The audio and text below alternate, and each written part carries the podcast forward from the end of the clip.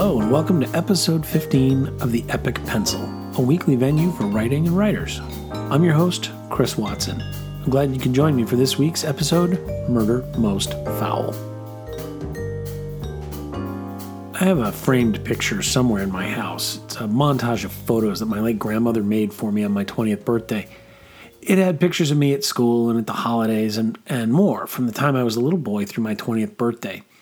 There was one thing in that montage that wasn't a photo, though. It was a handwritten business card advertising my services as a detective for the cost of 25 cents a day. This edition of the timeline clearly illustrates two things. First, I hadn't learned that plagiarism was bad when I was seven or eight and shamelessly ripping off Donald J. Sobel's Encyclopedia Brown series. And second, that I was already obsessed with reading mystery stories. That obsession has continued throughout my life. If I close my eyes and think about it, I can fill a library with all of the mysteries that I've read. I've read the classics by Edgar Allan Poe and most of Agatha Christie's stuff. There were sci fi mysteries like Asimov's Caves of Steel and the follow on robot mysteries, Inspector Jury and Melrose Plant mysteries by Martha Grimes, all of which are named after taverns and inns and bars in England and I read probably the first 10 or so before they started to get a little bit too oh, repetitive for me. And more recently, I've been reading the stellar Walt Longmire series by Craig Johnson that takes place in Wyoming. If you haven't read it, I highly recommend it. And the Billy Boyle World War II series by James R. Benn, which is absolutely phenomenal. So it seemed only fitting that I consider trying out writing a mystery for myself. So I've recently kicked off my as yet untitled mystery but it already ties in with some other pieces I've written, most particularly Phantasmagoria. This new mystery is contemporary and takes place in Shelton's Cove, Maine, where Jeff McClernand, the great grandson of Hattie McClernand from Phantasmagoria, is now a police officer. I'm going to share the first part of the first chapter, and I'd love to get your feedback, which you can always get to me through my website, pretendingtowrite.com.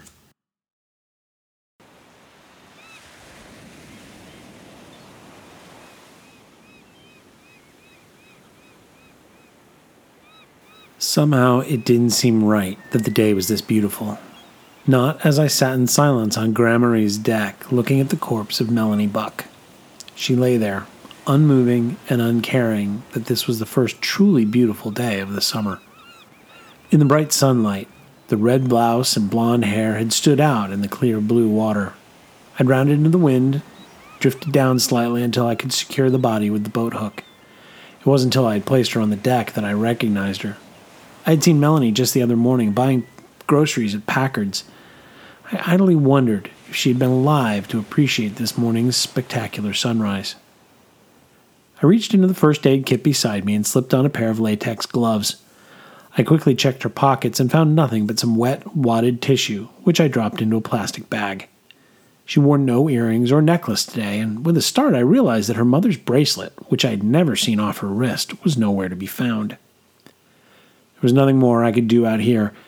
Melanie Buck, who had been looking forward to sailing with me on Gramarye this summer, would finally get her trip. Unfortunately, it would be one way back to shore. Using a spare poncho as a shroud, I shielded her from the spray and curious eyes. I brought Gramarye out of irons and turned towards town. Switching channels on my VHF, I picked up the mic. Harbor Control, Harbor Control, this is the yacht Gramarye, over. There was a pause, and then. Gramarye, this is Harbor Control. Go ahead, Jeff. Martha, please tell the chief and Henry to meet me at town dock in 15 minutes with a wagon. I've got a 1032 on board, Caucasian female, age 34, positive ID established. Another pause. Understood, Jeff. Harbor Control, out. I replaced the handset and concentrated on bringing Gramarye and Melanie Buck back to shore as quickly as possible. It's a bit cold to be sitting on the beach, isn't it? I asked her the first time I saw her. It's a bit cold for a run on the beach, isn't it? She replied, hardly looking at me. I could tell nothing of her, bundled as she was in a dark green, puffy LL Bean down parka, hood, hat, thermal pants, and monster gloves like oven mitts. Are those your dogs? Yeah, I said. Could you please take them away? They're frightening the seals. I glanced out across the heaving sea. The late December storm had blown itself out overnight. Dark gray clouds still scudded across the horizon, and the wave tops were lashed by gusts of biting wind.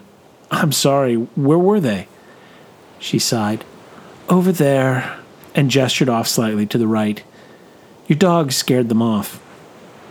I whistled, three sharp cracks. Jasmine and Cuff stopped harassing a beach jellyfish and trotted obediently to my side. Is this okay? I guess so, though they'll probably bark again. I smiled slightly and tried to peer around the fuzzy hood of the parka. Would you mind if I stayed to see if they reappear? An almost imperceptible shrug and a muffled, I don't care, were all the response I got.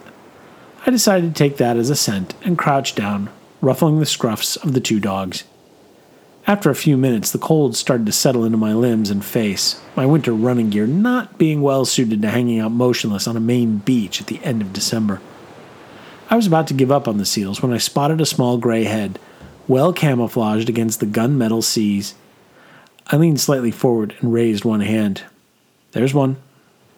The shrouded head turned slightly and nodded, presumably when she was able to see the seal. Harbor seal, she replied. Phoca vitulina, order Pinnipeda, family Phocidae. She looked at me in confusion, displaying a wide mouth and two pale blue eyes. Excuse me? Sorry, I said, feeling sheepish. Uh, the benefits of a misspent education. What did, did you just say? Nothing. It was just the scientific name for harbor seals. It's in any dictionary. It's no big deal. Starting to feel like an idiot, I stood. I'm sorry to have disturbed you. Oh, it's all right, she said in a tone that clearly indicated that it wasn't. Without another word, she turned back to the seals. I stood there for a moment and then continued my run, Jasmine and Cuff by my side. Before I rounded the small point to the south and turned up into the woods, I glanced back. The bundled woman still sat on the beach, braving the December chill and the flying spray. I was sitting in the Land Ho Bar and Grill that evening prior to the start of my Christmas Eve midnight shift. Billy Hanscom polished the beer for what seemed like the tenth time in the past ten minutes. Things were usually slow in the cove during the winter. The tourist trade wouldn't pick up and triple the population until mid May. In the interim, the 5,000 year round residents enjoyed the quiet, and Billy usually wore off a coat or two of varnish from the long wooden bar through his incessant polishing. I sat in a booth off to one side, bent over a book as I ate. I heard the door swing open, followed by a rush of cold air and a polite greeting from Billy. Obviously not a regular, I thought, otherwise Billy's greeting would have been more effusive. Footsteps moved toward the bar, stopped, and slowly, almost tentatively, made their way toward me, and then stopped. Phoca vitulina. I glanced up in surprise, looking into two pale blue eyes and a wide mouth. This time, however, there was no parka hood obscuring the blonde hair. Good evening, I said. Am I disturbing you? I sat up straight, closed my book, and shook my head. No, please have a seat, I said, and gestured toward the bench across from me. Thank you, she replied, and removed her puffy green jacket and sat down. I'm new around here and don't know anyone yet. You're practically the only person I've met. Yeah, the cove is pretty barren during the winter.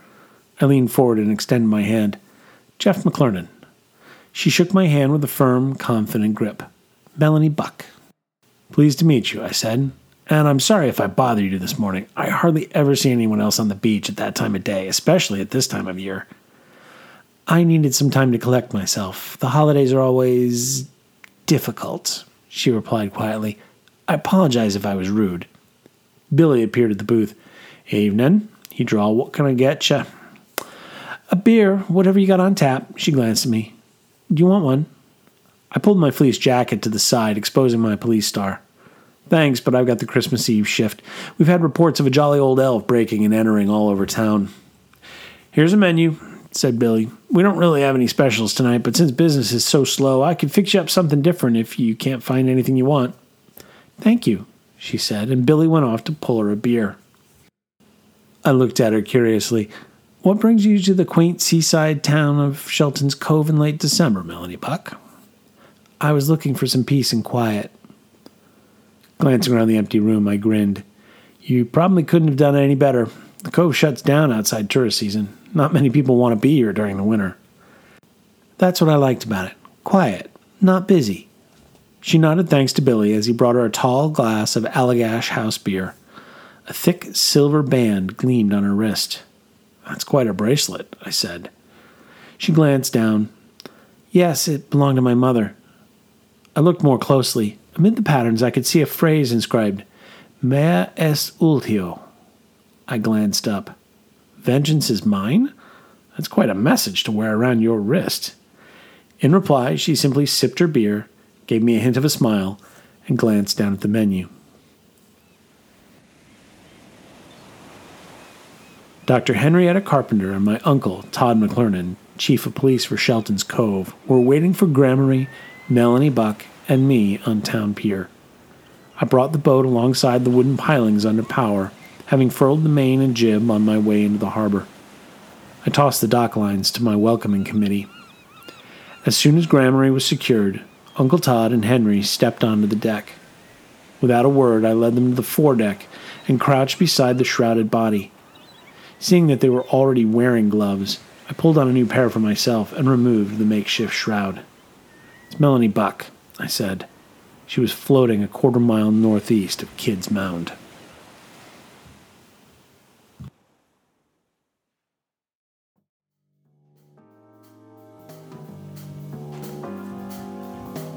Writing a good mystery is tough. The mystery should, theoretically, be solvable if people are really putting the clues together, and the solution needs to make sense. It feels like a ripoff if you get to the end and the murderer is someone out of left field. I remember watching a murder mystery called The January Man with Kevin Kline and Mary Elizabeth Mastrantonio, and the whole movie seemed to have been created just as a means of showing off the clever way the serial killer was finding his victims.